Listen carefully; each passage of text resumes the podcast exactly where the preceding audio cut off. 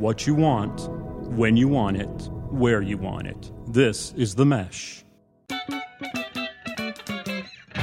Footcandle Films. Film news and reviews from two guys who really like movies. This episode is brought to you by the Footcandle Film Society. For a schedule of upcoming screenings and membership information, visit the Society's website at www.footcandle.org. Hello, everyone, and welcome to Footcandle Films here on the Mesh.tv. My name is Alan. Across the table from me is Chris. Hello, hello. How are you today, Chris? I'm doing well. Looking forward to talking about movies. We got three pretty good. We got uh, three to talk about, absolutely, and I hope we're going to have enough show to fit it all in because I do think all three of them are probably going to warrant some conversations. Uh, we're going to be discussing the films Ex Machina. Did I say that right? It's not Ex Machina. Depends where you're watching it. In Hickory, you might not get a ticket because they know it as Ex Machina. Did you have somebody stare at you blankly when you said Ex Machina? I And They did. said, "I'm sorry, the only movie we're showing is Ex Machina." I, I kind of had to clarify. Right, okay. That's true. Ex Machina. Uh, we're going to be talking about the Tommy Lee Jones film The Homesman and the uh, fake documentary film about vampires, What We Do in the Shadows. All three of those being discussed by Chris and myself over the next little bit. Then we're going to move on and do a few movie news items where we pick a couple things of interest to us and see if the other person is at all interested or has any thoughts on the topic we bring up. And then we're going to cap up the show with our recommendations, like we do every single show a film, or in my case, maybe more of a film experience that we think you ought to check out. Uh, hopefully online. Mine will not be online. I'm going to go ahead and spoil it for you right now, but it's still something I'm going to recommend. So, with that, Chris, I think we need to jump right into it because we got a lot to talk about. Let's do it. All right, let's jump right into our first one. The film is the latest sci fi film, director, first time director Alex Garland. The film is Ex Machina. So how does a programmer get to be meeting the CEO? I won a competition. The president can't get Mr. Garrick on the phone. You got the golden ticket. It's good to meet you, Nathan. It's good to meet you too, Caleb. Can we just get past the whole employer-employee thing? I want to talk to you about the greatest scientific event in the history of man. Are you building an AI?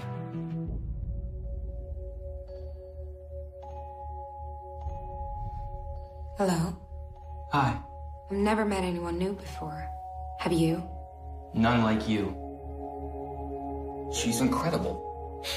The challenge is to show you that she's a robot and then see if you still feel she has consciousness. Chris, the film Ex Machina is directed by first time director Alex Garland.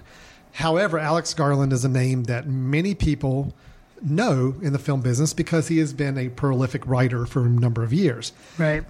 I'm personally excited for Alex Garland because he, he wrote two films that I really, really enjoyed from many years ago uh, Sunshine, the Okay. Danny Boyle science fiction film, although it fell apart kind of late in the film. I don't know if that was a writing or directing issue.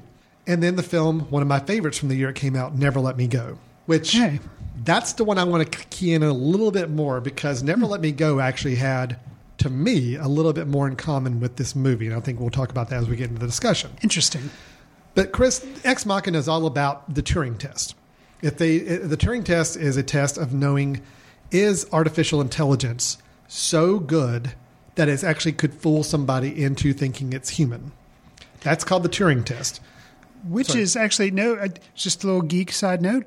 Uh, listeners of the show may remember we talked about the imitation game, which is Turing. Who this? That's who came up Mm-hmm. With this whole true. concept. Yep. So a little geek side note there. Absolutely. That if you if you're nice little connection between yeah, shows there so too. go okay, go ahead. So with this, the, the story follows two primary characters, and it's a very small cast in this film because it's really just two, well, three main characters: two human, one not human, and then a couple other people that float in and out of the, the story tangentially.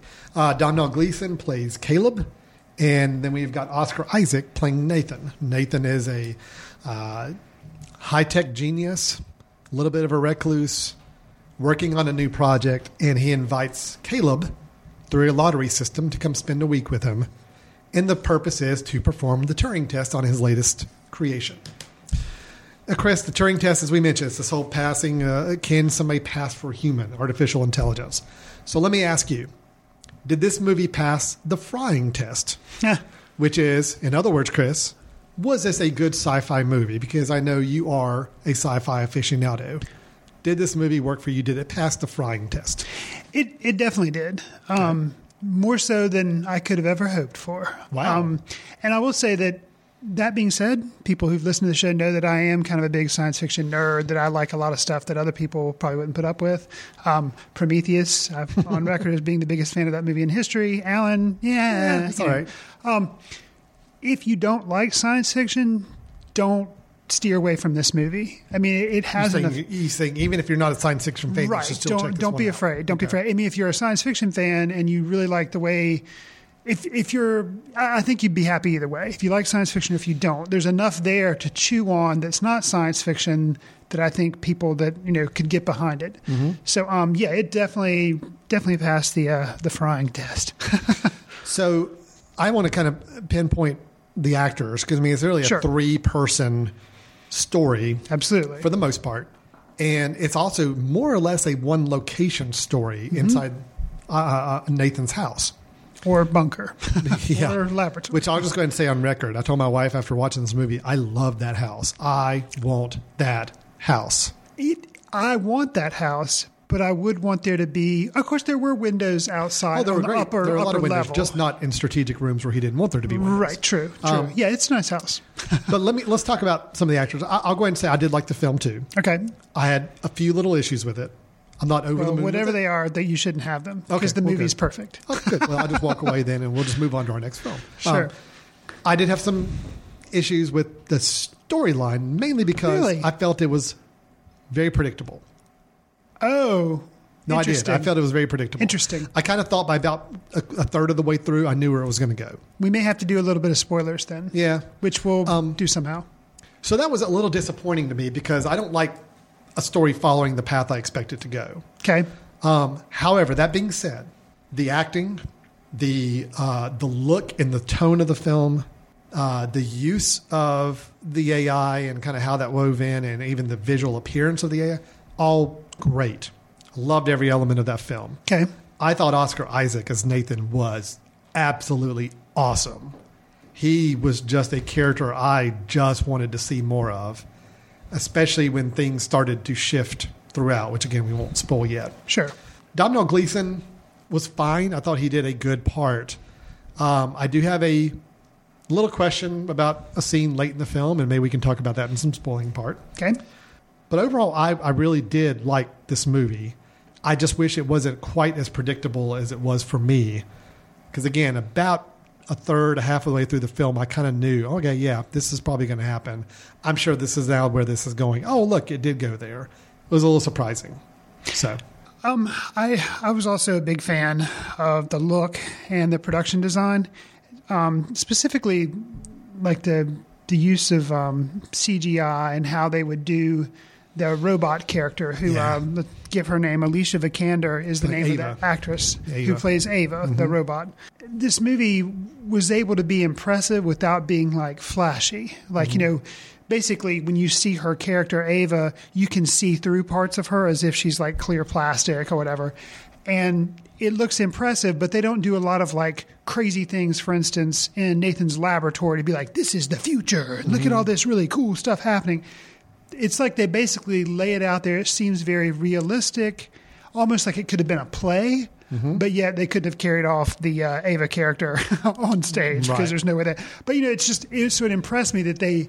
It's like they have all these tools in their arsenal that they could really like blow your mind, but that's not what they were interested in. They were interested in blowing your mind in other ways about topics that and that that's something that again we'll kind of get into it a little more uh, in kind of a spoiler territory, I guess. But even though I can see your concern or kind of negative about how it was predictable, mm-hmm. but for me, I felt like I probably knew where it was going, but the whys of why it was going that way made it okay. Because yeah, I mean, there's there's kind of a dynamic setup of the creator, the guy who comes in from the outside, and the robot. And there's kind of a dynamic setup that you kind of feel like you know how the story is going to play out, but why it plays out the way it plays out. And could it have played out differently had there been different choices made? Like, Sure. But it, do- you know, and so I, it's just it was more of a comment about human nature and some big Mm-hmm. themes rather than just like you say. I like science fiction movies that other people just find frivolous or stupid. They don't have to have big themes behind them, but this one did, and that's what made it all the more impressive to me. If that makes any sense at all. Mm-hmm. No, yeah, sure. Well, I think mentioning also Ava, I thought Alicia Vikander very, very good in this as well. I agree with you on the CGI of the of her. Uh, it was actually to the point where my wife, after just the first couple minutes of seeing her in motion and walking around, I was like, "Wow, that's really cool." I'm like, "It is," and It they is don't they don't cool. do it to try to impress you. It's just No. like she's just walking So, around. you know, okay, yeah, she is a partially made android at that Right. point, looking appearance wise. right. There are some other scenes later in the film that explore some of the visual appearance of AI, and I think some were impressive, some a little creepy, disturbing. I mean, it was Oh, some yeah. um, interesting, interesting scenes with that. Sure. Um, you know, in the end of the day, it was a fairly simple plot and story. There are a lot of deep things to discuss with it, the choices made, the implication of AI and just human nature in general, and the trusting ability of of people. But uh, I did like the fact that other than the CGI usage for her, which was not, like you said, not flashy or over the top or in your face, it was just very natural. Other than that, it could have been a stage play, which I thought would have been really interesting too, to think about that because it really is just how these three people are dynamically inter, inter, intertwining. I liked it. I did. I wish it wasn't predictable. I wish I'd been a little more intrigued by the directions it took. But besides that, I liked everything else about it. So um, that was worthwhile. And I thought, you know, Alex Garland, first time director. I mean, the directing was great. I mean, it looked really good. I liked the way the film ended as well. I will say that both from a writing and directing standpoint, it just had a nice, it just had a nice ending to it. Yeah. It was not- Okay. So even though you knew where it was going, that was a little bit of a letdown, but the way it ended, you like how it, It was ended nice. on that note. It was nice because it didn't feel the need to make everything nice and rosy and tidy, and it kind of gave a little bit of a. It's an ending that, as you're watching the last part of the film, you know that's where it naturally is needing to go now. Got you. But the fact that the situation that left the other characters in, I thought was nice. It was a good good choices. I guess I will say. Did you also appreciate? I, one of the other things I positive I liked about the film uh, was the sound design Mm-hmm. and the use of not only just necessarily music, but then also just just sound design, like noises and repetition of noises, especially when they're down in the lab and stuff. I really liked how that kind of. Well, the whole thing is very together. atmospheric. Yes. I think I felt like I was inside that mountain remote house, both visually, audibly, and everything else. I mean, it just it worked. I loved the house and the layout probably just as much as I like the film. So it really, this would not have worked in a penthouse situation in New York City or something. It needed to be this out in the wilderness. They're away from everybody else. I mean, miles and miles away from everybody else. In a house that's sprawling and it has some rooms of beauty and some rooms of kind of just despair. And it's just, it was a perfect blend of natural plus technology, which I think is also commenting a little bit on the characters we're meeting. It's just, Sure. it was very well done. I thought, I thought the production design was really outstanding for the film. Enjoyed that quite a bit. Okay. So I'm I'm recommending it. I just again I wish I was a little more surprised by the directions it took, but uh, at the end of the day, on its own as a standalone film without any expectations, yes, it's a very very good film. Okay. I, it sounds like you like it. I like it and have absolutely no reservations. You have I no guess. concerns. I have one, but not enough to not recommend seeing it. So what I'd like to do now is the next movie we're going to review is going to be The Homesman. Yes. Okay. So, but what we're going to do right now is we're going to do some spoilers. So if you don't want to hear it, just kind of fast forward until you hear us talking about The Homesman, and then maybe Clear rewind a little bit. Won't be very long. Shouldn't be more Fast than like forward five- until you hear the part of the trailer for the There go. Homesman, then that's your That's symbol that we're going to be to talk about the Homesman. Just- just trying that- to help you out. Is that good? so spoilers on in three, two, one. Okay. Okay. So go for it. So the predictability, I because I'd heard there were twists in this movie, which I Mm-hmm. wasn't trying to use that word at all in the the talk we just had. I kind of expected something like the Domhnall Gleeson character Caleb. I actually expected him to end up being AI as well. Well, they wanted you to believe that was a and, possibility and for that, a while. that Nathan brought him there, Caleb not knowing he was AI, and then put him up against Ava, who was AI. Then, because I was thinking there were twists, I thought maybe Caleb was AI, and he was actually somehow like he had killed the original Caleb. He had taken mean- over. no, you mean Nathan? I'm sorry, yeah, yeah. Yeah, Nathan. thought Nathan I thought AI, Nathan was AI. He had killed Yeah. the original Nathan, and he had um, Ava there, and he wanted to bring Caleb in and see Ava. But meanwhile, Caleb was basically seeing how he could manipulate humans by observing Caleb. Well, Chris, but if, it wasn't if it had gone any of those directions, it would have been really cool. I mean, I would then I would have no reservations of the film. really. The fact of the matter is, about a third of the way through the film, I'm like, okay, Nathan is there's something else going on.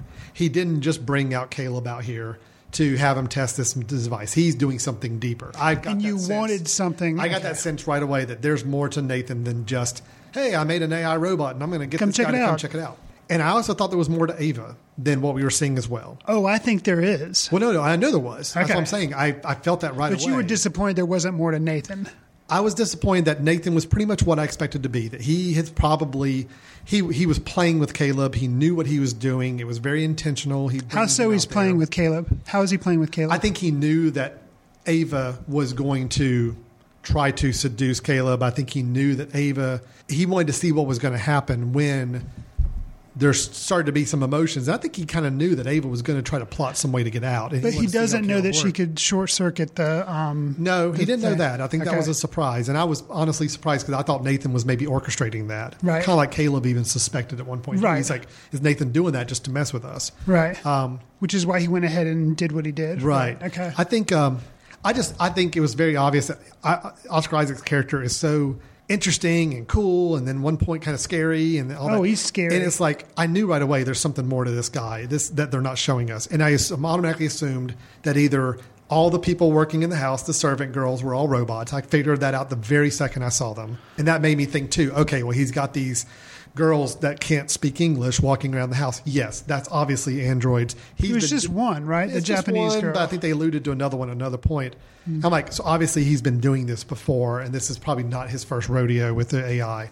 At that point, I started realizing, okay, so he's got Caleb there, but it's probably not just to run a Turing test. He's probably doing some deeper analysis of really what's going on, and that's you know, and the fact that he probably handpicked Caleb, it probably wasn't a raffle type of situation. That seemed really ridiculous, Right. Out of a whole company to have a raffle. To well, he he admitted that. it. He said that I picked, but I did that to make it. But I was already like- picking that out, like in Right, the first right. third of Okay. the film. Got you. That's what I'm saying is that I, ultimately where it ended up was great. It's just I felt like it was very predictable for most of the film. The only thing that was a surprise for me was Ava was the one short circuiting, uh, so that she would have That some a- moments of that was a private. That was a surprise. surprise. Yeah. Beyond that, there were no other surprises for me. Well, I'll say um, oh, and it surprised me that I, I kind of sensed that Nathan could either die or something bad was going to happen to him. The AI was going to kind of revolt at some point. I didn't expect her to leave Caleb locked up in the house. That was a Man, great see, ending. see, see. There you go. Okay, so in my mind, like I say, I love the film. Don't have any reservations, but I thought Nathan was going to be end up being AI. He wasn't. Yeah. Then I thought Caleb was going to be AI, and he wasn't. I kind of went in expecting the whole time Ava's going to freak out and she's going to revolt. Yep, that happens. Mm-hmm. But the payoff with that, even though that was kind of predictable and you kind of know where that's headed, is why that happens. And I felt like that happened because Nathan is thinks he's God, Mm-hmm. and he makes no mistakes. And this, and so yeah, he's bringing Caleb in. He thinks Ava's going to try to revolt. He's like, "Up, I got that covered. Not the least bit worried about it." And even if he senses something might go wrong, he's so proud of himself, and so it's like pride ultimately got him where he got him his end results Yeah. of the movie, Yeah. and that was so satisfying to me to see. Like even though I thought I knew where it was going, but it was like, why was it allowed to happen? Why did it happen? And I admit I was shocked, actually, that Ava ends up treating Caleb the way she does, but what made that okay? And then you could say, well, that's not surprising. But what made that okay was there again, Mr. Nathan, Mr. Pompous Man, actually kind of lays that on the table for Caleb, and Caleb's like, uh, "What are you talking about?" Like, how you how do you know she's not just like? And there again, he's like, "Well, she could do that to you, but you know, nothing's going to touch me because I'm God." And there you are. And so like that that whole thing of like be careful what you're doing and all that. Like that was so satisfying. Even though the road was kind of predictable but the way in which it was done was I like the just I like the way it, it ended. It was it was a great ending to it. chill, Um, a, kind of a chilling ending. Oh, it's very chilling but see i don't know I, okay, I guess are we going to go total spoilers or we're going to kind of leave? we've it? already we've already Okay. we're through the looking glass Well, now. We okay, okay. So, we thing. go, that's it. so my wife and I, when we walked out of the movie, you know, obviously she can tell because of my reaction at the end of it. She's like, "You loved it." I'm like, "Yep, you got it." And so we kind of talked about it, and I said, "Well, what do you think happened? What do you think happened to um, Caleb?" Mm-hmm. And she's like, well, "What do you mean?" I'm like, "Well, is he is he going to die, Mm-hmm. uh, or is he going to be able to get out?" And do you think Ava? What do you think Ava's intention was when she walked out that door? She just wanted to be free, Mm-hmm. or she wanted to screw all the humans that had been there. And you see her. She mentions that the first thing she would do is, I mean, we're totally ruining it. Is go to a street corner and watch all of humanity. Yep. She does that. She does that. And then she just kind of. She doesn't. I don't even think there's an expression on her face. She just kind of takes it in, Yep. and then walks away. Well, and I don't- what do you take? Like, Yeah. so what are your thoughts on that? I don't think she was not meant to be a vindictive Ultron type robot that she just hates humanity. I think it's just she knew what she wanted to do. It was to leave and go explore and be and observe human life. She had no other need for Caleb now. Caleb's done. That But do you think she knew? Granted, she's not the one who takes Nathan out. uh, it's a combination between her and the the other servant robot. The other one definitely has, a but does she But- actually inflict any violence on Yes, Nathan? she does. Oh, Ava does. She okay. pushes the knife through him the first time, and then I think the other girl does it on the backside or something. Okay. Yeah. Okay. No, Ava definitely okay. kills. Okay, Helps okay. to kill uh, uh, uh, uh, Nathan, but I don't think it was because a I want to beat down all humanity. She knows Nathan's been lying to her. Right. She knows Nathan's been deceitful to her. She doesn't trust Nathan. Caleb, I don't. I just do you, think it's do a matter you, of. do you think she I get you know there again it's a Turing test on there again why Yeah. this movie is awesome it's a Turing test on the audience Mm-hmm. do you think she has artificial intelligence do you think she has emotions do you think she has all this stuff does she care no. does she care what happens to Caleb No. or was she just playing him kind of like she Nathan knew said she was being programmed to have the kind of emotional reaction she needed to advance her her her needs. And if she knew that she needed somebody like a like a, a Caleb to care for her, so that he would help her get out. Get out, right. It was all a very methodical process. But, That's why once she realized, hey, wait a minute, I'm free. Nathan's dead. The doors are now unlocked. I can unlock the doors. so you just you don't think she has any ill will towards Caleb she No. just doesn't have any thought there's towards no him at there's all no need for Caleb anymore. gotcha So that's why she's not the pure AI yet, because she doesn't have that sense of um, true emotions.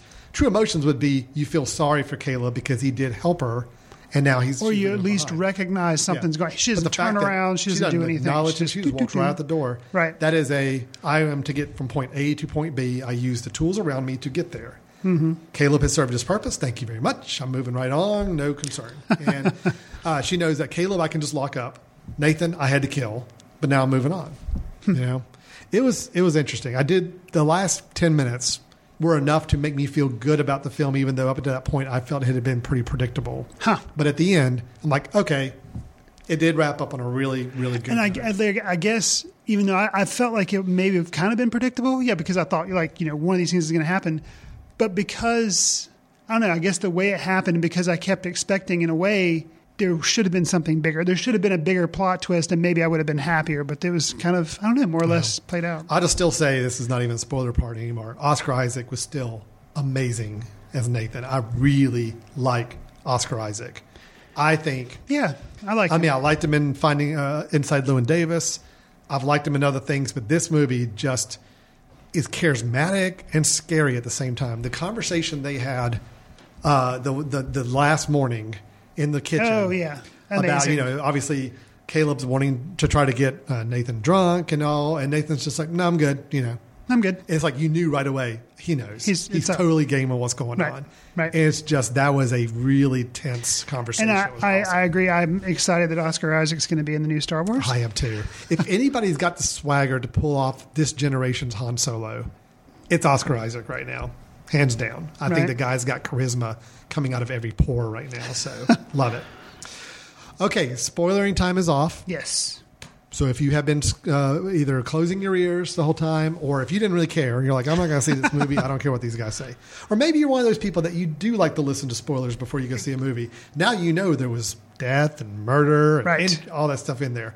Anyway, that was Ex, Ex Machina, which we're both recommending. Chris Yes. strongly, no reservations recommending. Probably one of definitely one of my probably my favorite film so far in 2015. Interesting. Very Yeah, nice. It's got to be up there. All right. Well, with that, let's move on to our second film. And Okay. the film is the Tommy Lee Jones directed, Hilary Swank starring, and Tommy Lee Jones starring Western film The Homesman. Oh, are you an angel? You're not dead. Help me. If I cut you down, will you do what I tell you to? Hell yes, I will. Anything. I got a job of work for you. My name is Cuddy, Mary B. Cuddy.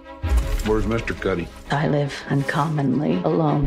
What's the job? Three women in this country have lost their minds. Their husbands can't care for them properly. You and I are going to take them back across the river to Iowa. I need someone who can hunt and guide and help with the animals on the trip. It's your job, and you sworn to do it. That's why I set you free. Three crazy women for five weeks is a lot more than I bargained for. Alan, when we watched, we brought this movie, actually, The Homesman, we brought it for our film society. And I was unable to attend the screening, and I actually texted you, I think after the screening had concluded, and I was like, hey, Alan, you know, how'd the movie go? Was it anything more than a Hallmark uh, channel movie of the week? Which that was your prediction. Is you was- thought this was going to be a very lonesome dovish type yes. of type of thing. I had I had watched the trailer um, because we were bringing it for the film society. And I knew I was going to end up missing it, so I watched the trailer just to like, oh, what are, what are we screening? Saw it and I was like, okay, deemed it a Hallmark Channel movie of the week.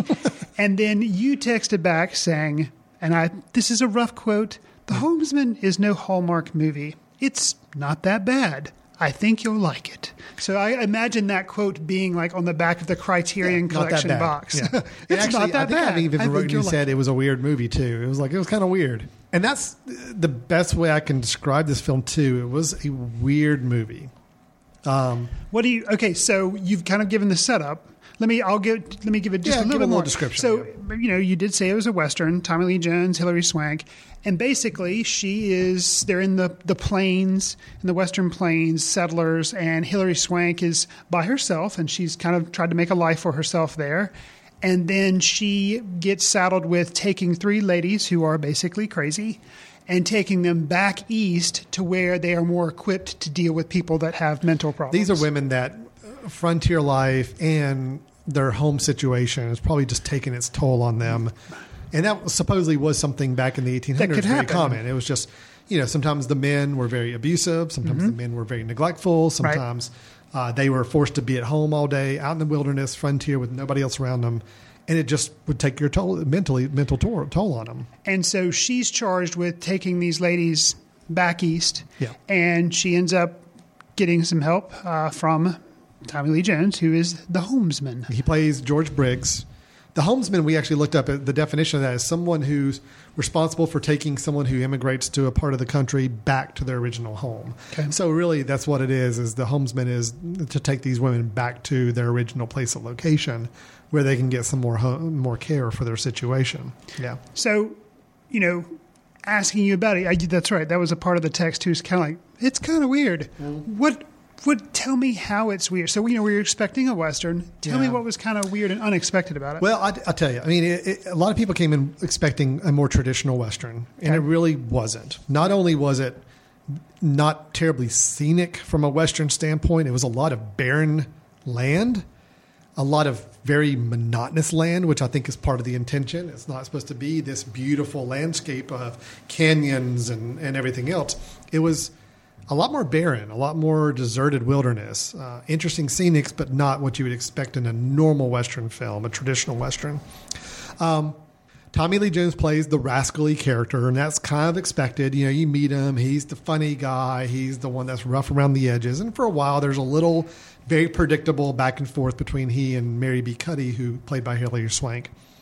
Where I think this film was interesting is you have three women all at different stages of hysteria. yes. And the fact that we kept alluding to them with some very inter- oddly cut flashback scenes that were sometimes very hard to follow, mm-hmm. to know sequencing when they were happening. The fact that they were so weirdly cut.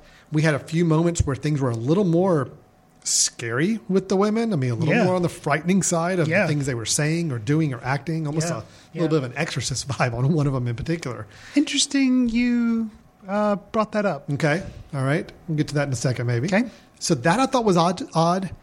we have one of the main characters taking a very interesting choice about two thirds of the way through the film. Okay. That the first time I saw it, I did not think worked at all. Oh man. But the second time I saw it, I totally got it. It caught me by surprise the first time. Again, we may have to do a little spoilering on this one too. Okay. But one of the primary characters makes a choice that is a very dramatic choice that changes the rest of the film. Mm-hmm.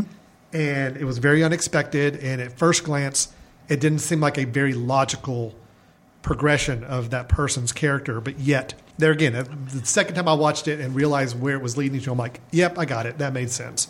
It ended, the film ended in a interesting note where it kind of started to wind up to a, a little bit of an upbeat ending. You have a cameo by a very famous actress, and I thought by this point the film's like, okay, it's trying to tidy itself up real nice.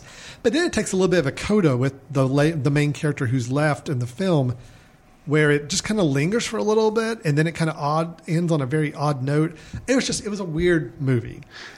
Ultimately, I liked it. Didn't Right. love it. I did like it. It was worth me actually wanting to watch it the second time. Okay. The next night. Because we do screen movies back Yeah, to back because nights. I wanted to see the character's progression and see if I could see the signs of it leading to where it went. Sure. So it's a hard film to review because it's really a lot more different than I ever expected. There's a lot of elements I really liked about it, and I thought it was just interesting choices it made throughout the film as well. Chris, I could not have been more wrong about this movie. okay, Um, so you really liked it? I liked it a lot. It's probably right under Ex Machina. Wow! So we got a number one and two film for you for the year on the same show. Pretty much. Okay. Um, it is not a Hallmark movie of the week. Yeah. And hey, if you like those, there's nothing wrong. I don't even know what I'm really talking about. I just I see think the talking more the sentimental Right. classical western film Right. of Uh, a you know, man and- and woman helping each other out across the Right, and they fall in love and all that kind of claptrap. Um, so that's what I anticipated this to be. Um, not that at all. So the surprises to me were just like I kept getting surprised over and over again. The surprise mm-hmm. that happens two thirds of the way. Yep, that just submitted like, wow, I thought I couldn't like this movie anymore. I was incorrect. I felt like the look and feel of the film was very authentic Western with a capital W. Authentic. But it, you're right, and I hadn't thought about that. Instead of focusing on beauty, I don't think it tries to make things look ugly. Hmm. It just makes them look very stark and very lonely and Yes. very empty. That's exactly and I think that it is that is perfect for the story that they are telling. Well, because you know that this kind of wilderness has affected the three women in the back of the wagon. Yeah. How it affects the other characters is what's more interesting Yes. as you watch the film. Yeah. And opening and closing shots of the film, amazing, um, and loved. Opening shots, a plow scene. Yeah. And I like the feel that it had, and it was kind of, yeah, kind of empty, but it says a lot. Closing shot of the film is a scene on a raft. Also, very jarring in some respects, and not expected. But it's like, yes, this is an ending. that, You know, it's just it's not expected, and I really, really liked it. Yeah. Um, the performances by Hilary Swank and Tommy Lee Jones, I thought were awesome. Yep.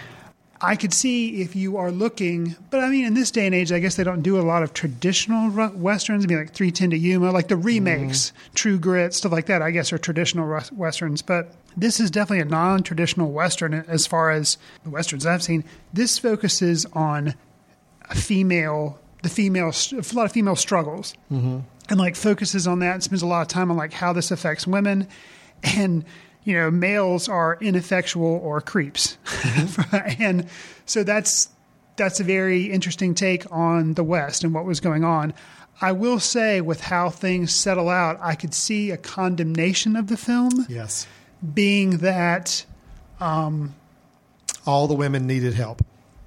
yes. And i don't agree with that but I can I can I can I can see that I can see that condemnation, but I can counter it. But we'll have to save that. Well- for, we'll have to save that for spoilers. That's kind of what I was alluding to when I said the film started to take a little bit more of a let's tidy this up in a nice bow towards the end.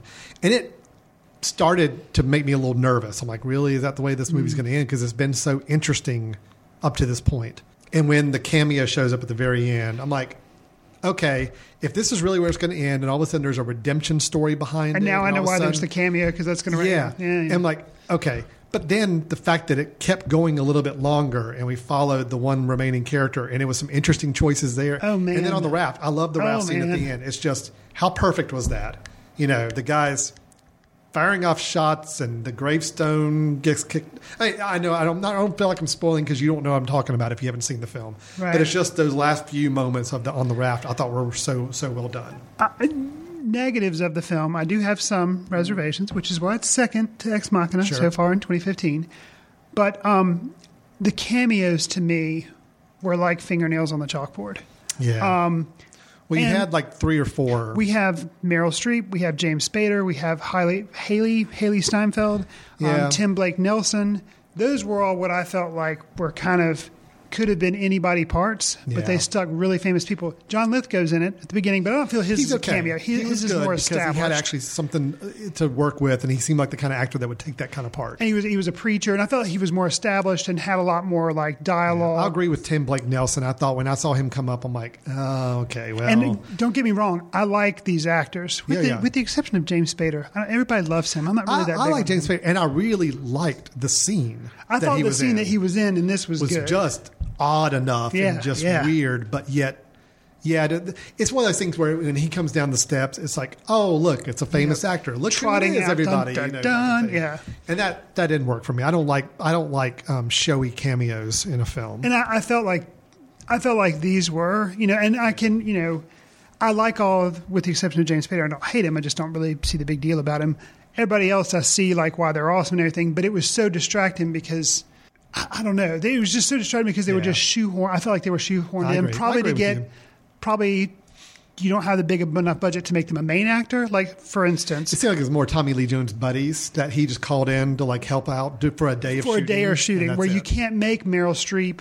I'll just say I'm not going to say what she's doing, but you can't make her one of the crazy ladies because Yeah. that'd be too expensive. Right. But you can have her come on and be this other cameo one day of role. shooting, have three three scenes, you're done. So that, but there again, that is a minor nitpick. Mm-hmm. That is really nitpicking this film to death. But that I did find the cameos distracting. I, I agree with you on that. Okay.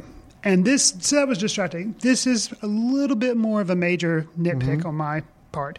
I was turned off by the Exorcist portrayal, and I actually had this in my notes. So when you said that, I was like, Mm-hmm. "Hmm." the Exorcist ish portrayal of one of the crazy women to me felt a little off. And I felt like either make it, and then she kind of turns to where they kind of make it a joke. And I was like, either make it less jokey or make her character lighter overall. But that confused the tone of it because she, at one point, is stabbing herself with a, a needle or a knife Yeah, or something like all over the front of She's like mm. naked and like stabbing herself. And then, like, they use her to what I felt like comic relief later, like picking her nose and stuff like that. Mm. And I was just like, that to me just It was a feels little odd tone. a little off. I liked the scenes, especially the scene where they went to go pick her up, and it was just she was off the rails. And I liked it because it was just intense and it was like different than the other two girls and all that. I think, agree. and I think, I think yeah. the pickup scene, yeah, that was fun. But where they tried to make her like upsetting, like the needle stabbing Mm. Yeah, stuff, yeah. and it was like, okay, Well, a couple of those cutbacks in general, the flashbacks that would happen at random times, and it was a little hard to figure out is this a flashback or not. Sure. I thought were a little interesting, but I, I think it added to the uniqueness of the film for me. I, I Yeah.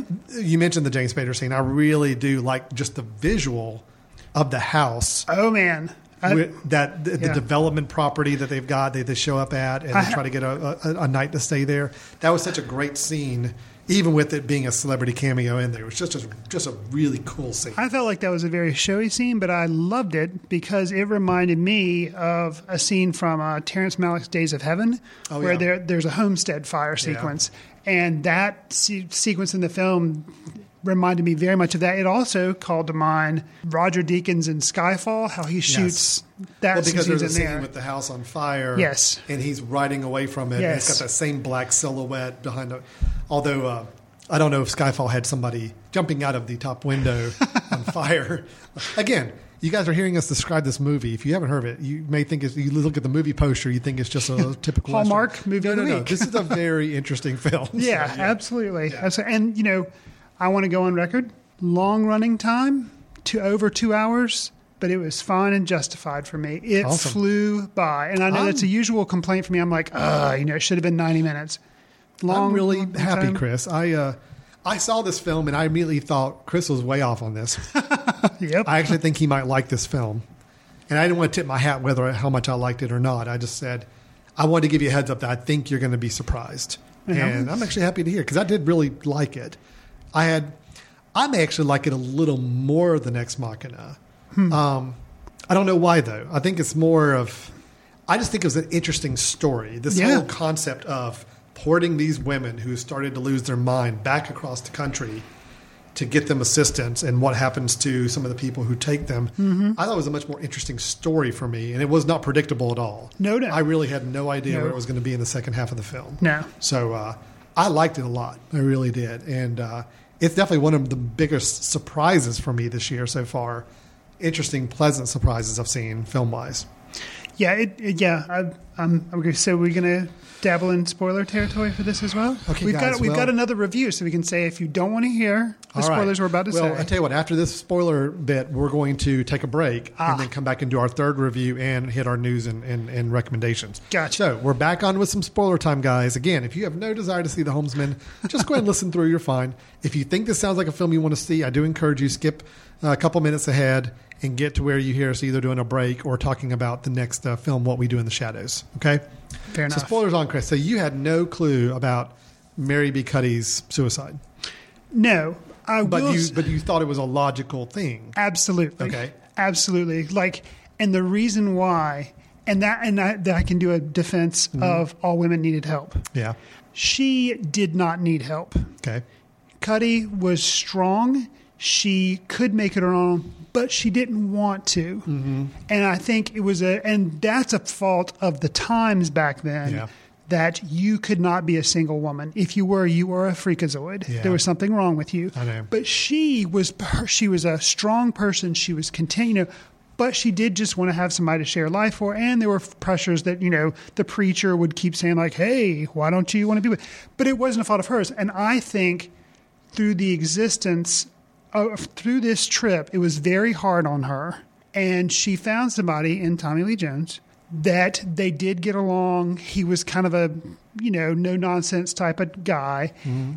And she thought, unlike another marriage proposal that she tries to pull off, mm-hmm. she thought this guy would probably be like, Yeah, I don't care. And she didn't really want anything other than just, I don't think it was sexual. She just wanted companionship. Yeah, yeah, that's all. It That is all It was almost she like she was looking like a business partnership. It's like, Right. we have resources that we could pull Right. together. We would be a good team. Right. Yeah, yeah. I just want a companion. You know, and that was that. And Being spurned by him, the guy that she it. probably thought was almost like the least resistant guy. she because I meet. think she saw good in him when not a lot of other people did, and there was good there. But he is not a perfect character, and that's what the end of the movie doesn't let him get away from. Yeah. And I'm okay with that No, because yeah, if great. a typical Hollywood movie would have had him become good, and then that's it. He rides off in the sunset feeling like a better person. Right. No, this film ends him ends with him getting drunk. Yep. Firing off pistols at people. Yep. Um, dancing his little heart away, just whatever he wants to do.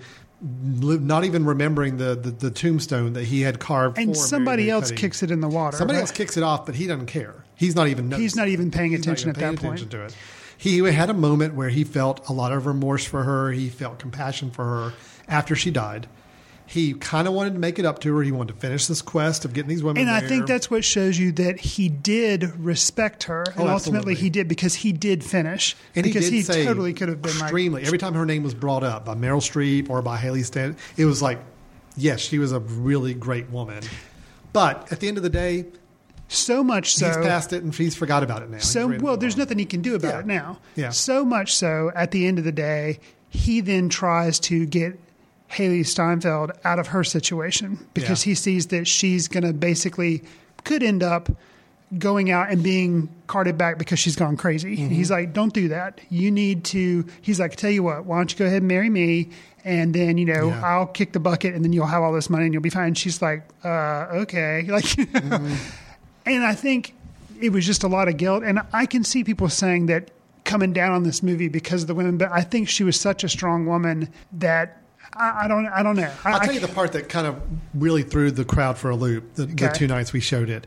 the surprise, the, the suicide caught everybody by surprise. Uh, I, well, I, was surprise, I was surprised, but the fact that what happens right before that is Yeah. she, you know, she tries to get, you know, just desperate, desperate, desperate. And when she Then makes the comment, say, "Can't anybody ever say anything nice to me?" Right. You know, which I think is very telling. and she bring she brings up comments to him too that he said to her when they first met. Yeah. He called you know, he calls her a bunch of names and all this kind of stuff. And she throws that back in his face at the fire. Yeah. And then she said, Can anybody say nice to me? And she storms off.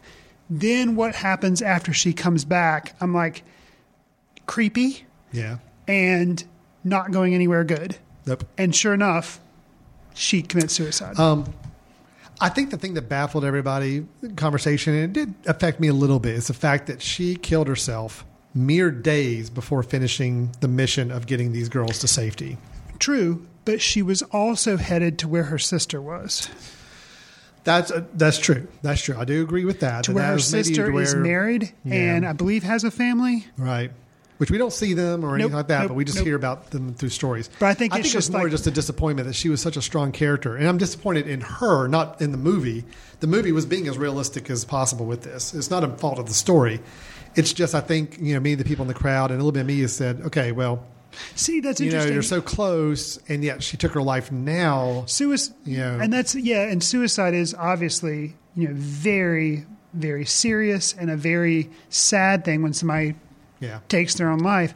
Watching, I guess, the hard life that she was living out west and how it affected the three women that went crazy and that were being brought back, I really felt a lot of sympathy. And I don't, I don't say it was, you know, I, I don't give her a pass for doing it, but I could see that, like, oh. yeah, I could see how you got to that point, and it Oh. Yeah. was it was sad, but I think she was just so miserable, and yeah, yeah, it Yeah. just sad. Yeah. But I, but I, I do admire. very interesting film though. Yeah, very definitely. interesting. I did like it. You know, I'm glad you liked it as well because I was kind of curious if you'd get And I- any value out of it. and I feel like, yeah, just like, since we're in spoiler territory, I was worried that I was going to start liking a lot less when he does succeed in the mission and talks to Meryl Streep and everything's wrapped up and he's delivered the girls and they're all going to be okay. And yeah, It was but- setting itself up for a very traditional ending. And then I think when he went and got his clothes and had the talk with Hailee Stansfield, Yeah. went to the poker game, got the tombstone made, then got on the raft. At that point, I'm like, okay, I really like the way this is ending now. This is ending on a much more realistic path. and ju- yeah, just so odd that last shot of the raft just kind of Yeah. drifting off and him like dancing and hollering and everything. You're like, that's weird. Yep. Weird But, is a good but word. good because Good it word. just Good yeah, word. it just uh, yeah, I liked it. Okay, so that's the Homesman. Uh, spoilers are off. We're back. So that's the Homesman. It is available on iTunes and Amazon and actually on Netflix. So you can see it anywhere, even though it just came out just a few months ago. Um, so we recommend you check it out. It is a good movie, very surprising movie. Don't let the movie poster or trailer throw you too far off on this one. So, all right, we're going to take a quick break. When we come back, we'll finish up with a review of what we do in the shadows, as well as a few news items and our recommendation for the episode. Stay tuned. We'll be right back. When you need a dose of entertainment chatter or just a good laugh, be sure to check out Chick Chat on the Mesh. It's girls talking about stuff, well, girls want to talk about. Celebrities, gossip, fads, boys. It's kind of the guilty pleasure of the Mesh Network. Here's a little taste of what you can expect. But you know what I always thought was really exciting? Is at the beginning of a new season when the montage would change and the people were like older or they had something new. Like when you the- got new Becky on Roseanne. Yes.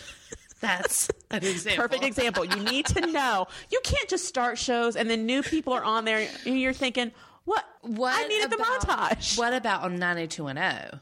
Okay, that 90210 it changed every season, you know. did. And then they had the beach summer one where like Where they worked at the country club? Yes, you know, when the, the opening credits had them like wearing bikinis and stuff, and then Uh-huh. another one would be like when they're just in that white room and on chairs that swivel around. Right. Oh, yeah. Yeah, yeah. So it's all it's Even all- Baywatch, when they changed lifeguards, absolutely. they had new people running down the beach in red bikinis, but you knew they're a new lifeguard.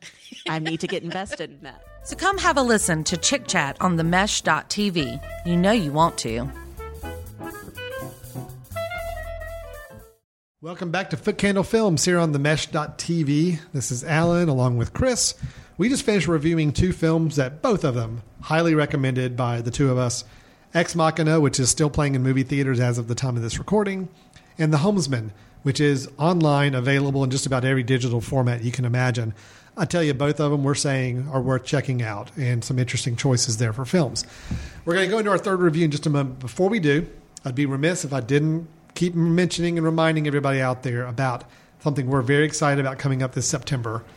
Footcandle Films, the podcast you're listening to, the film society that we've had in place for several years now, is holding its very first ever film festival in Hickory, North Carolina, September 25th through the 27th of 2015. It's going to be held at the Salt Block Auditorium, which is right next door to the Art Museum, right next door to the Science Center.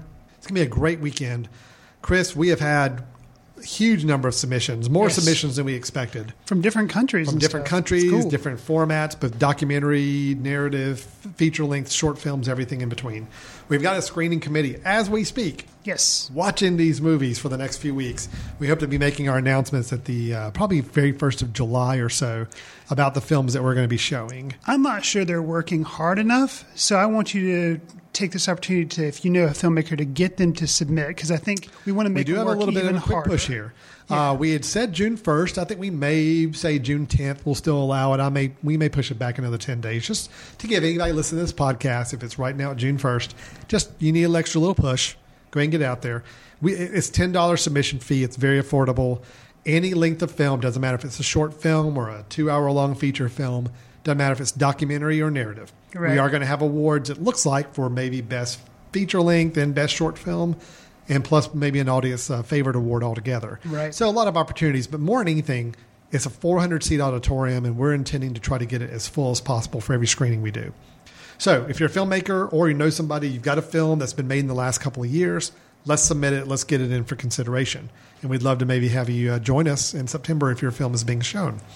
Otherwise, if you just want to come see some films and you want to make the trek to Hickory, if you're not here already, September 25th through the 27th, tickets will be going on sale. I'd say late July, mid July, somewhere in that time frame. We'll definitely mention it on the show Yeah, whenever we we'll have tickets for sale. Uh, the festival itself. Footcandle.org you can go to, or go directly to the film festival site, which is footcandlefilmfestival.com. All right, Chris, let's jump right into our third and final review. Okay. Uh, very different film than both of the first two we reviewed.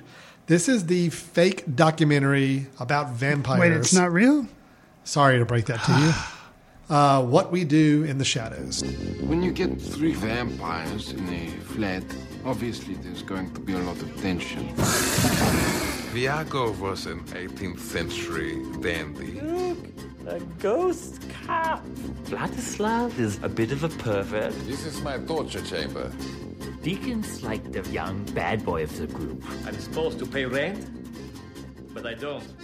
Chris, the genre of fake documentary, Yes. meaning it's meant to look like a documentary, it's meant to give you the impression that this is real Mhm. and that cameras are following people around and interviewing them, but yet obviously it's not real, is absolutely one of my favorite genres. Okay. This is Spinal Tap. It still stands as one of my absolute favorite comedy films. Okay. I think it's so much fun to watch people try to pull off the, hey, we're in a documentary and we're real people, and oh, hey, I didn't see a camera there, and here, come follow me and see what I'm doing. You can have so much fun with that format and that genre. So, what we do in the shadows came out. It follows three vampires, Viago, Deacon, and Vladislav. they uh, live in a flat together in modern day time. They're of different ages, of course, because they come from different eras. Right. So I think one may be like what eight or nine hundred years old. Right. You know, another one's only six hundred years old. Another one's the young one, and he's only a couple hundred years old. Right.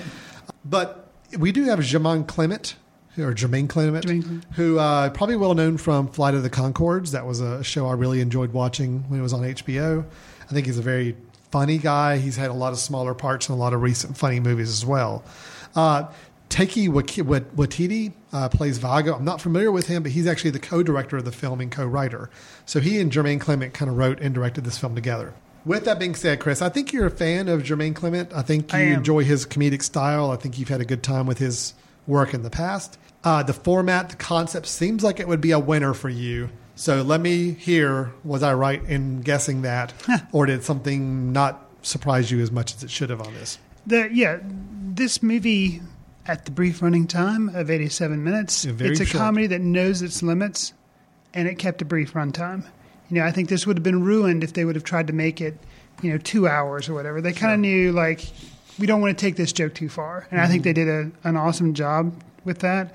Um, I was unfamiliar with Taika Waititi, however you Mhm. say his name, uh, as the co-writer and co-director of this, and I really enjoyed seeing see, being introduced to him. I thought he was one of the strengths of the film was his um, vampire character. Which which character name was he?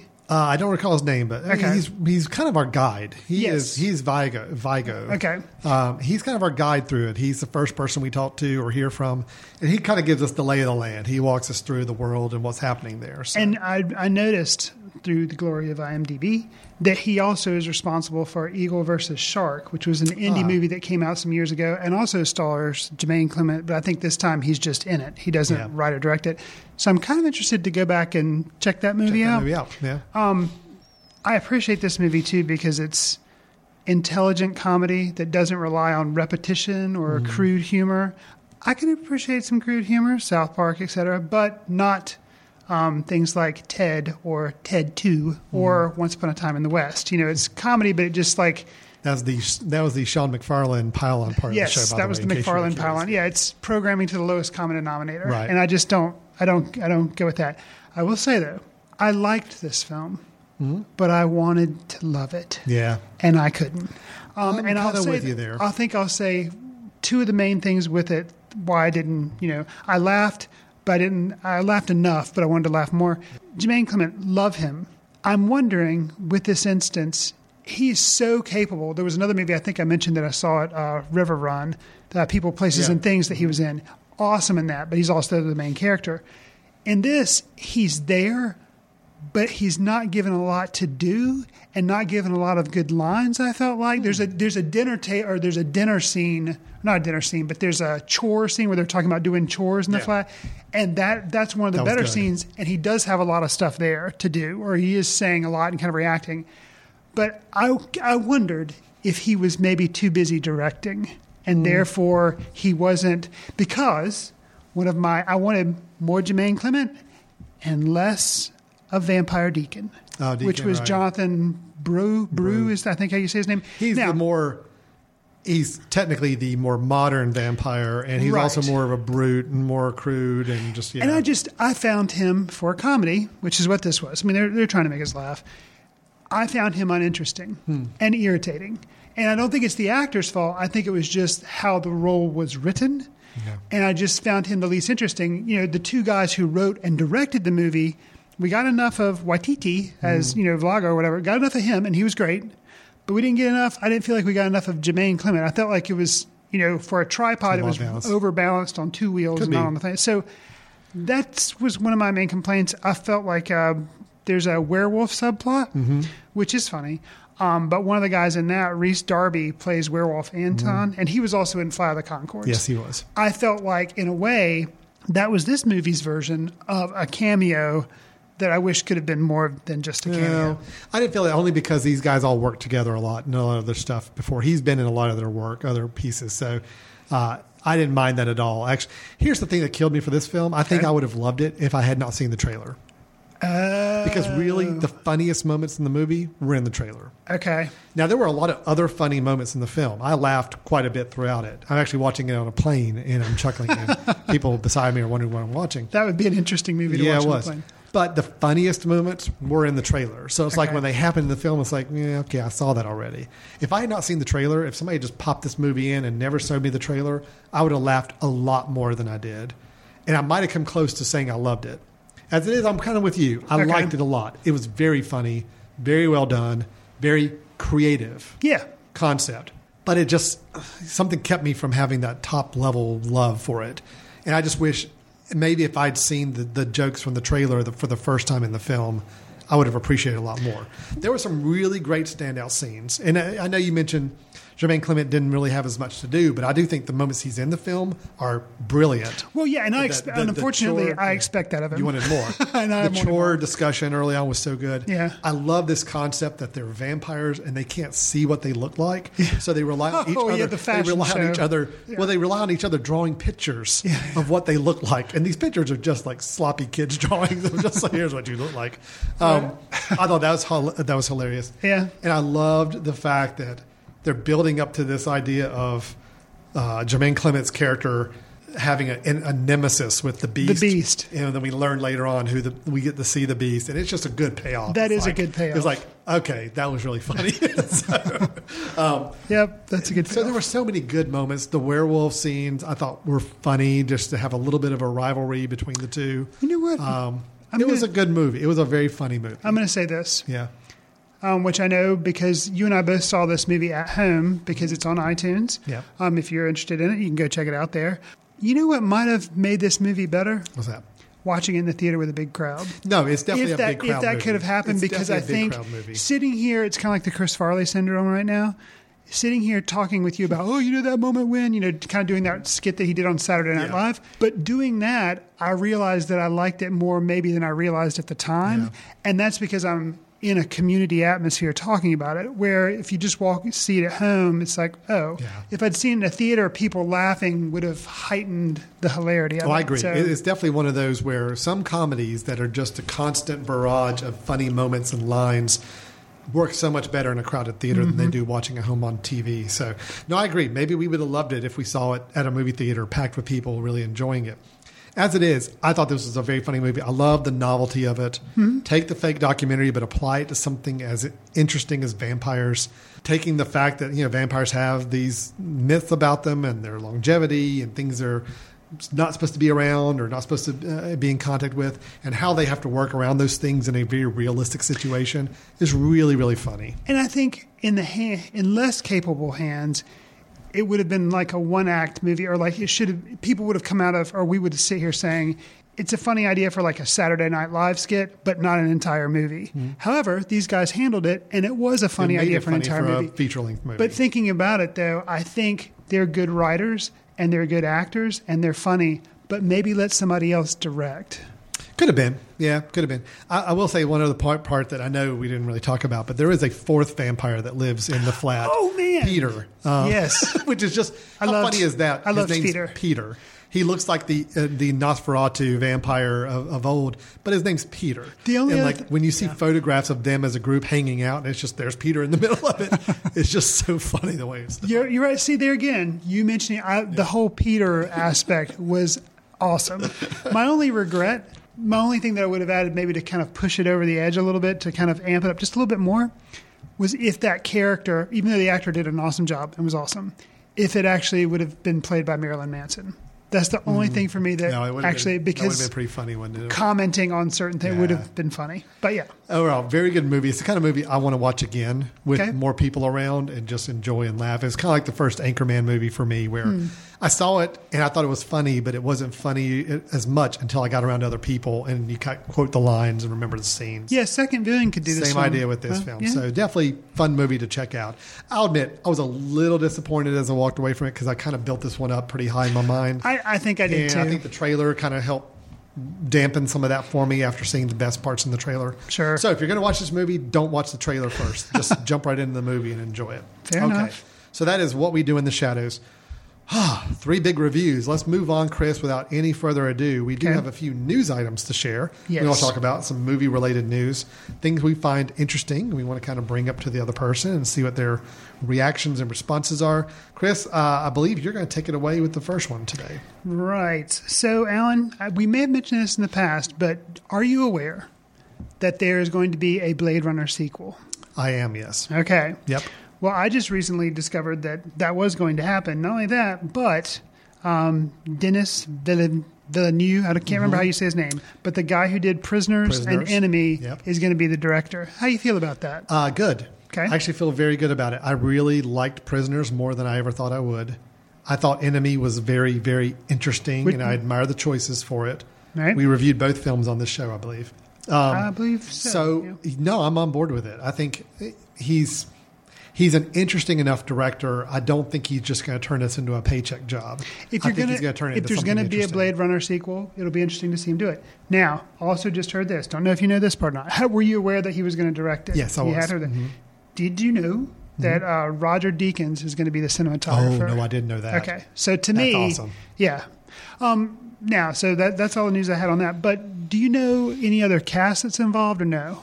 I, I do know that uh, Is Harrison Ford? Harrison Ford is tapped Really? to be a part in it. Okay. Um, And it is supposed to be taking place the, the appropriate number of years after the original one. So it Okay. would show, it would reflect Harrison Ford's age. Okay. I think I'm I'm on board for this. Yeah, I think Ridley Scott's like producing or Okay. executive producing, or he may because you help kind of write, worry sometimes why he's didn't not he- directing. Okay. it. Yeah. Okay. Um, but Ridley, Ridley Scott is involved to Okay. some capacity. Harrison Ford is involved to some capacity. Uh, Devenu, Dev, Devenu is Denise. is That's a very interesting choice for director, and I love that Deakins is doing this the cinematography. Perfect. I'm all over. I'll I'll be there on opening I'm ready day. to go. Yeah. I actually, it's actually kind of motivated me to want to pull back out my blue, my uh, Blade Runner disc or get a new digital copy of it just to watch it because Okay. it's been it's been a few years since I saw it. yeah, last. it's been a while So, since I've seen it too. Yeah. Okay. Chris, how do you feel about Kickstarter fundraising type of thing? Have you ever have you ever donated anything to a Kickstarter campaign? No, and I well, that's not true. Technically, it's not. There's a Kickstarter spinoff that's called like Pledge Music, where you Mhm. can give money to an artist and they end up making an album, then you get a free copy of the album.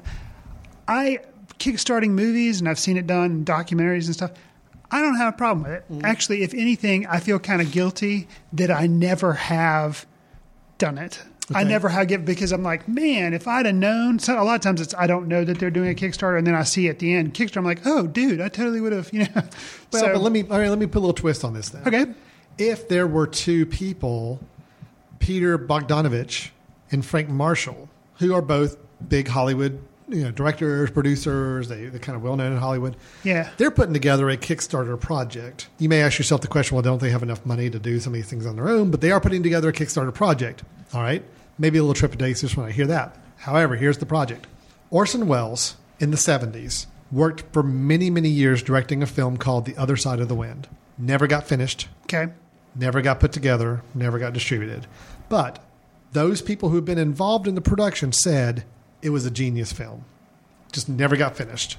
Okay. Orson Welles went through his own financial hardships, his own personal hardships in the 70s, passed away in the 80s, I believe, at some point.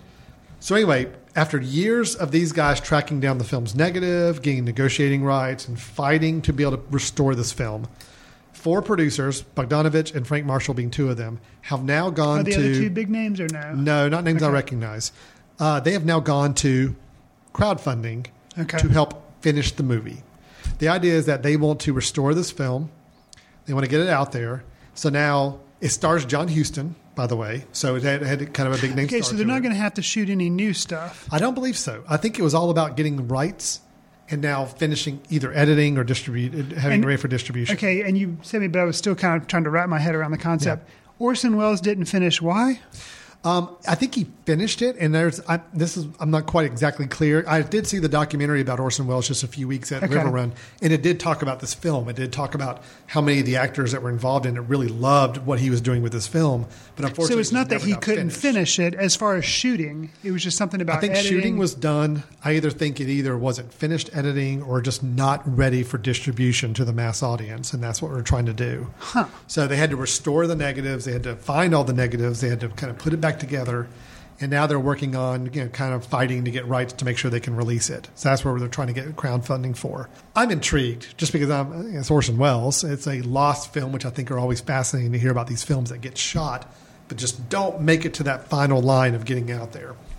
Uh, a little curious about making it a crowdfunding thing when I think these are all high level producers that should have enough money to do it themselves, but whatever.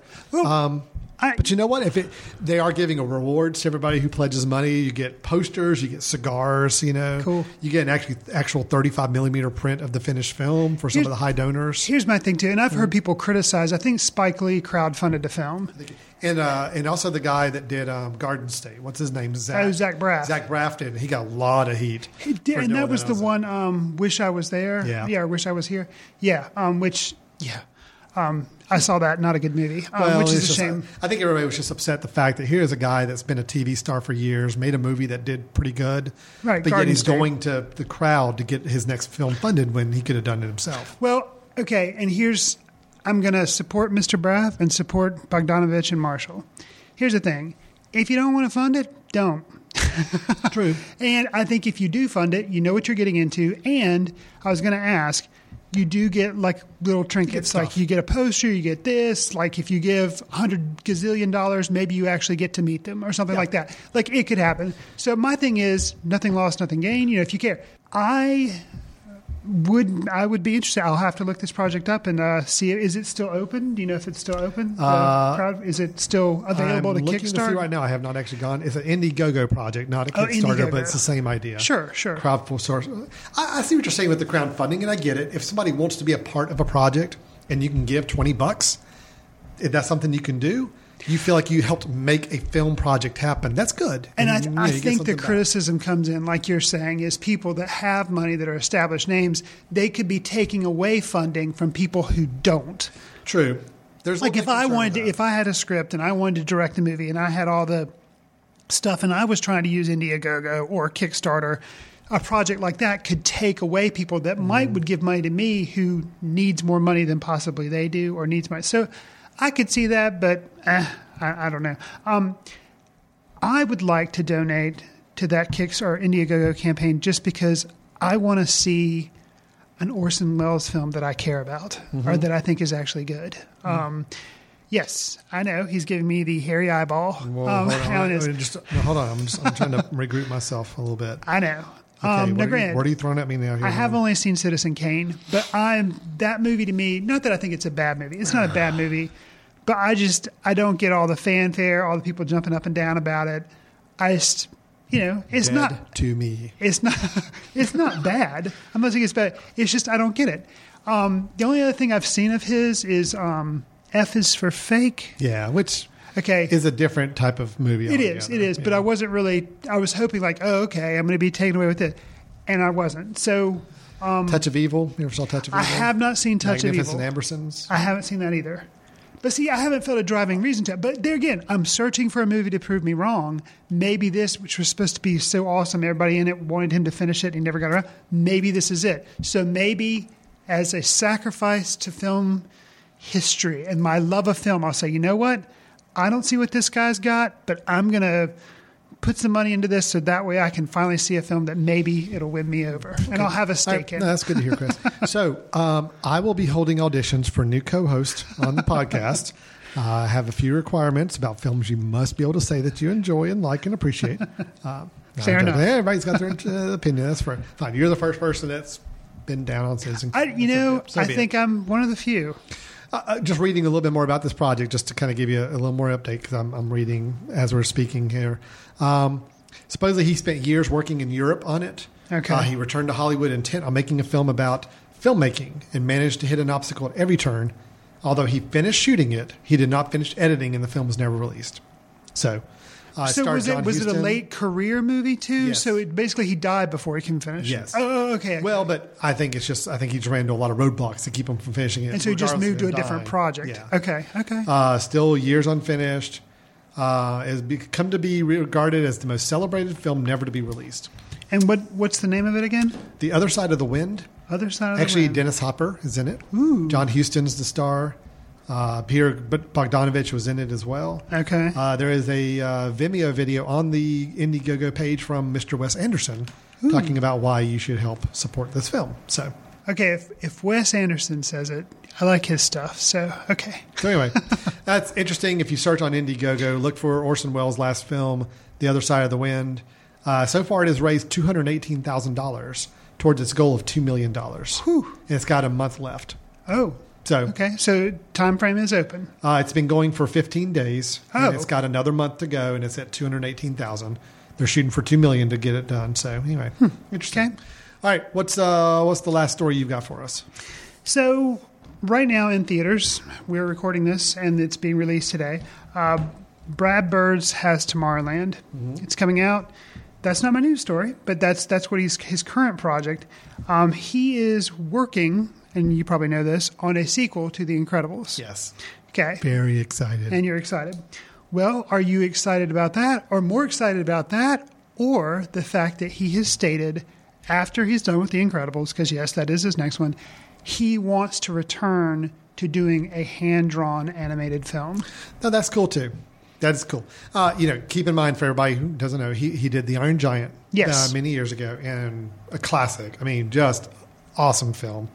That and The Incredibles are honestly two of my favorite all time animated films, and they just so happen to be written and directed by the same guy. Sure. Um, so to tell me he's going back to hand drawn animation, awesome. Sounds great. And the quote that I saw from him, he was came out in an interview. He said, "You know, I enjoy CGI. I enjoy being able to move the camera." And he's like, "Yeah, that's all cool, but there's something about doing hand drawn animation that kind of scratches an itch that you can't do Yeah. Hey, unless you actually him. do it in that way." great. And I'm like, "Man, that is amazing." I hope somebody that you know there are people still do 2D animation. You know, I think Song of the Sea. I think that I think was. that was so. You know, people still do it, but they don't get the push Mm. that all these other blockbuster films do. And hopefully, Brad Bird would get that kind of push because he's a big name. Yeah. So I, I heard that, and that was pretty exciting. No, I think that's. I, I'm, I'm excited for whatever Mister Mister Bird decides to do. Now, I will say, after you making a passing comment yesterday about Tomorrowland, I did look up online to see how it was faring. It's kind of rough. Nah, not so hot. So uh, I'm a little trepidatious about it. I'm probably still going to take the kids to go see it this weekend, but I'm not going in expecting gangbuster results. Uh, Right. I'm going to go in with very tepid expectations and see how that comes about. I think that's probably why. No, I, I really like Brad Bird. I I didn't think his Mission Impossible movie was the best. Uh, actually, it was a little bit of a letdown for me after J.J. Abrams' number three, which I gave as a recommendation not too long ago on the show. right. But it wasn't bad. It was a good action movie. I just don't think that's his thing. I think his is much more fantasy with some emotion and heart in the middle of it. And that's Sure. really what worked for The Incredibles. That's what worked for The Iron Giant. So I'm excited. I'm excited about these this second Incredibles. It was just screaming for a sequel after I saw Oh it. yeah, I'm First one. surprised it actually took this. I'm just glad it wasn't a sequel to The Iron Giant because that is a standalone, Standalone. single. Don't need to touch that movie again. So- Right. Agreed. Okay, so that's some movie news, Chris. We're at the end of the show where we always like to wrap up with a recommendation of a film that we've either either recently caught back up with, we think uh, everybody ought to check out, or may have some passing interest in. And in most situations, these are ones you can find online or get easy access to. So you turn off this podcast in a few minutes, you're looking for a movie tonight, these ought to be some ones you can find, except in my situation. So with that, let me go ahead and let you go first. Sure. With maybe a more traditional recommendation. Okay. Um, mine's a film from last year that uh, got nominated for an Oscar, a couple of Oscars, I think. Uh, Foxcatcher by Bennett Ah, Miller. So you did catch up with this one, huh? I did finally, and I'd kind of held off because caught up with Foxcatcher. Catcher. Yes, I ca- caught Fox. Yeah. Uh, so I kind of held off on seeing this because it was it's based on a true story. Um, and it's a very dark story about some Olympic wrestlers um, teaming up with a multimillionaire who's named uh, John DuPont. And, you know, it kind of, it's very dark. And this is the guy, Bennett Miller, is the director who gave us um, Capote. So, you know, he kind of does some He also true- did Moneyball, which you loved. Oh yes, Moneyball. Not a fan of that movie. Um, but Capote, you know, it's very dark, and so this movie is also very dark. The performances in this movie were really awesome. Uh, Mark Ruffalo, who I like anyway, he plays one of the brothers, and Channing Tatum does a really good job too. And he, you know, not that you know, I think he's a good actor, but normally he's given roles where he's you know gets to show off being handsome, or he he'll sometimes play dumb Yeah. but I guess you could say dumb in a charming way. And this is not that he's playing dumb, but he's just playing a very vulnerable person. Right. Okay. And that was kind of a change for me to see him playing that particular type role. And he got nominated for an Oscar for it. And um, I think the nose makeup job held him back. Uh, Steve Carell plays John DuPont. right. And I remember when this movie came out, people were commenting about how they were either all on board with like the transformation he went through to become John DuPont, or people were ridiculing it, saying like the movie was all about the nose. Yeah. And it, I don't know whether it was because of that commentary or not, but it was distracting to me. And I felt mm. sorry for Steve Carell because he was doing such an amazing acting job, Right. but I felt like he couldn't get out from behind the mask. Oh, that's a shame too. Yeah, but he's he still did a really good job, and it was a very serious, dramatic performance. So, you know, it's it's a well made movie, well shot, well acted, um, but it is a downer. Yeah, well, but it's it's it's worth seeing if you're the least bit interested in it. So, Well, that's cool. I mean, I know we were both a little. It got some mixed reviews a lot of times throughout, uh, you know, uh, during this Oscar run and all, and just uh, not. It got highly regarded, but a lot of people also said that it had some real issues. And I think Steve Carell's performance, although good, I got a lot of the same feedback. People saying, "Well, it was just the makeup didn't help his case. That he Right. probably could have done without that." Right. So it was, it was and uh, you know, interesting to hear not being familiar with the actual person, John Yeah. DuPont, I don't know if it's su- he was such a f- specific physical presence that they felt like there was no way they could make the movie without making Steve Carell look like this. Like Mm. Yeah, I, I don't be. know what the reasoning, you know, but Yeah. to me it definitely was distracting. But I do recommend the movie. So, All right. Well, what's yours? Mine Alan? is I'm also curious. a critical darling, directed by a very uh, austere filmmaker. Okay. Uh, very dark, depressing subject matter. Okay. Uh, I am recommending, for some unknown reason, uh, The Room from 2003. Now, this is Tommy Wiseau's masterpiece, The Room. and who's he? Tommy Wiseau. I, okay, I'm, I'm doing a little film education for those of you not familiar with this this this movie. The Room was released in 2003 and is widely regarded these days as the worst movie ever made. Hmm. Tommy Wiseau is the director, writer, and lead star. That is our number one problem we have at this point.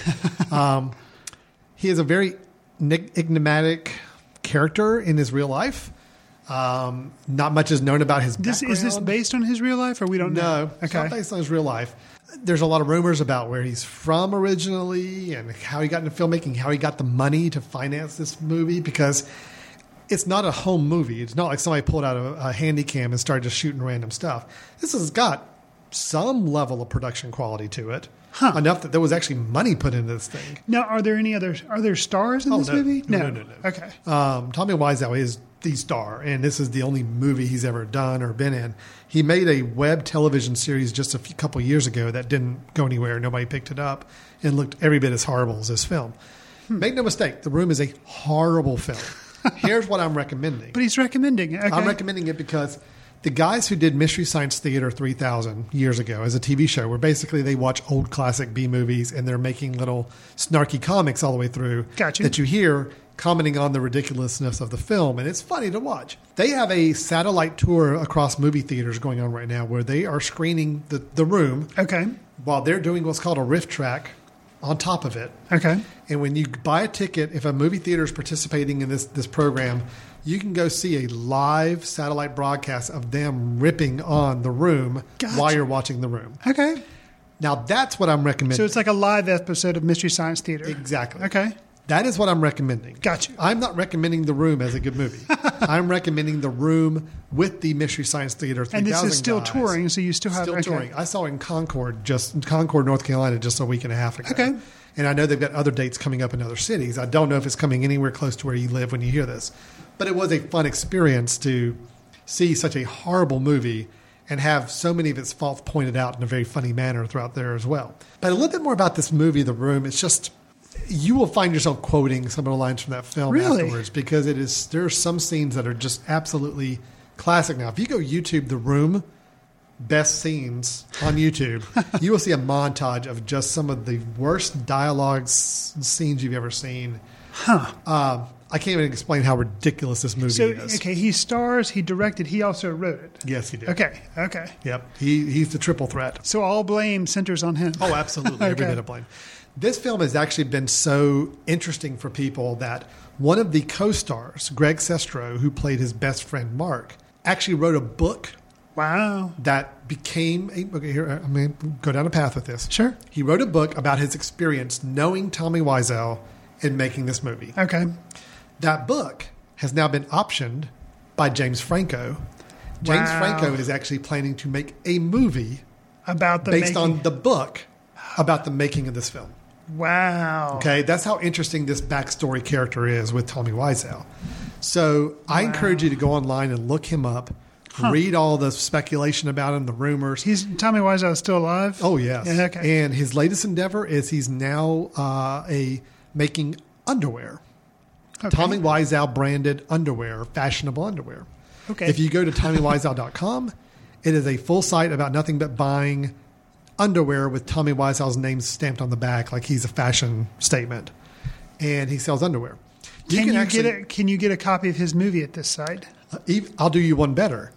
On this website, you can buy a copy of the screenplay, the script for the room, and when you buy it, sorry, I just pulled up, pulled up Tommy Wiseau's website and it just started playing music for me. uh, and for eighteen dollars, not only do you get a copy of the room script, but you get free underwear with your purchase. Wow. This is Chris. I'm, So now I have to not only kickstart an Orson Welles movie that I might not care about, but may potentially, but I now can get some underwear. This is the website now. I'm showing Chris the website, which I, I apologize for this being an audio podcast, but I want Chris to understand how crazy this is right now. But what I really want you to do, Chris, and this is a very short thing we're going to watch and we're going to listen to Chris's response to this. This is a commercial directed by Tommy Wiseau Okay. about his underwear line designed by Tommy Wiseau. Okay.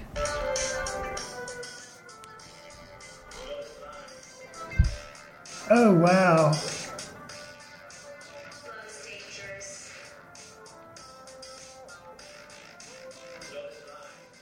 Is that him? Yes, wearing a really weird wig for some reason.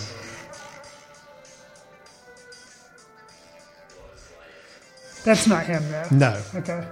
He's the one with the glasses and the weird wig. Weird wig. As bad as this commercial is, this is exactly the kind of bad quality oh, the room was man. too.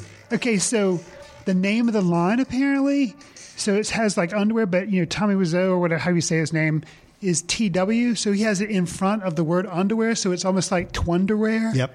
That's amazing. You- okay, You, have to see this movie, that Chris. is yeah, that's my that's kind of mind boggling. The website's mind boggling. That commercial is mind boggling. It looks like something. If you would have shown me that out of context. I would have thought that was something from like the Will Ferrell days of Saturday Night Live, Like a like, or making a commercial. type of yeah, thing, yeah. absolutely. That looks like something off Funny or Die. Yep, it's not. It's totally serious. Now, here's my here's my belief. Here's my theory about Mr. Tommy Wiseau. This is And a lot to take on a Friday. This will mean a lot more to you if you ever do end up seeing the room. Oh, I'm going to see the room. I don't know how, but I'm going to see the I would not be surprised if, in a matter of a few years, we find out that Tommy Wiseau is actually an Andy Kaufman performance artist who has been pulling this off for That's years. that's what this seems like because hearing what you're saying and stuff and like nobody knows like it sounds like it's a performance artist thing. Has to be. I'll just tell you, if he's a performance artist, he is damn committed because he this movie came out in 2003. Right. He has kept up this act. He's made public appearances. He's tried to do other web properties, video, TV show stuff. Is he friends with Joaquin Phoenix? I don't know.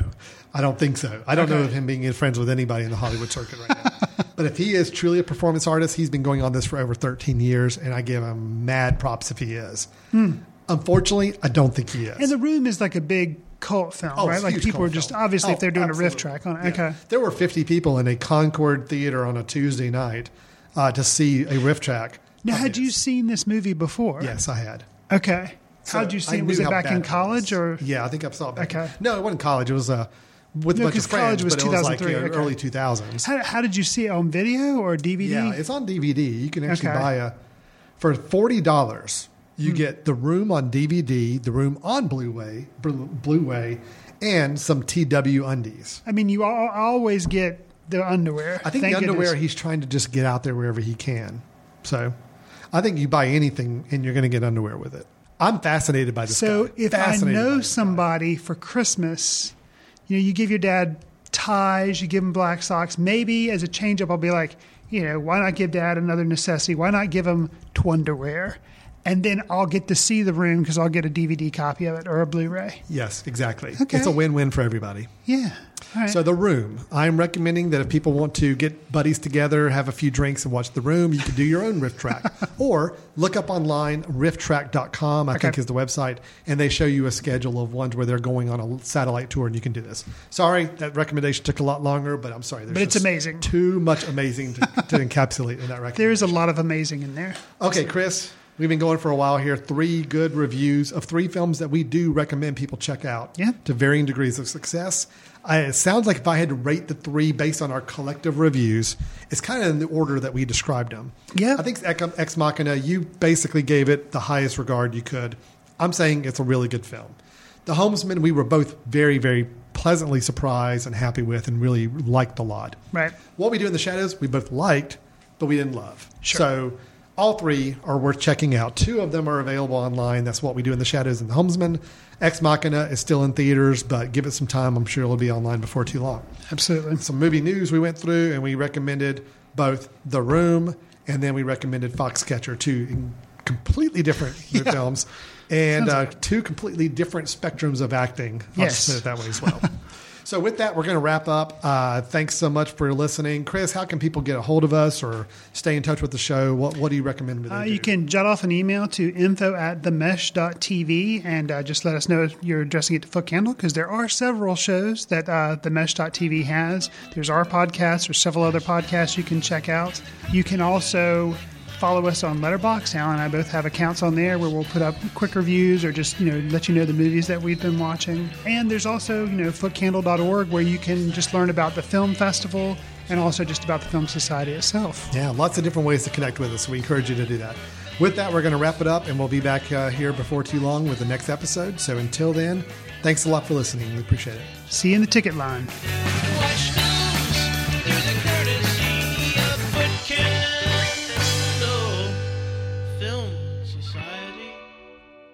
Special thanks to Carpal Tuller for the show theme music. For more about Carpal Tuller, visit www.carpaltuller.com. You've been listening to The Mesh, an online media network of shows and programs ranging from business to arts, sports to entertainment, music to community.